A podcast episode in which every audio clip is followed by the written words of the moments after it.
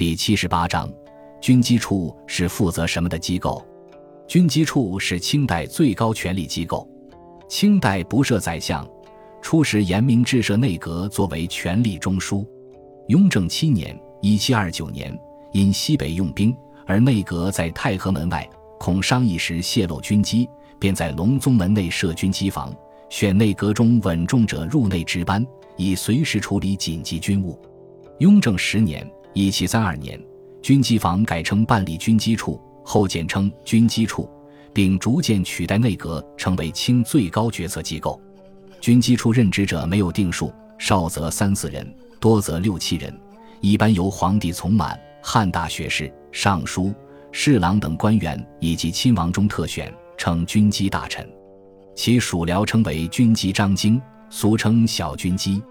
晚清时，统治者不信任汉人，汉族官员中仅有左宗棠、张之洞。袁世凯短时间担任过军机大臣，不过虽然军机处总揽军政大权，却并非是一个正式的国家机关，而只相当于皇帝的一个临时性的秘书处。军机处办公的地方不称衙署，仅称职房。军机大臣虽然每日出入宫廷，随从皇帝左右，但既无品级，也无俸禄，其任命只听凭皇帝一人决定。其职责也没有任何制度上的规定，只是随时奉皇帝旨意临时办差。军机处的存在标志着清代的皇帝和政府之间完全失去了平衡，皇权完全凌驾于政府之上。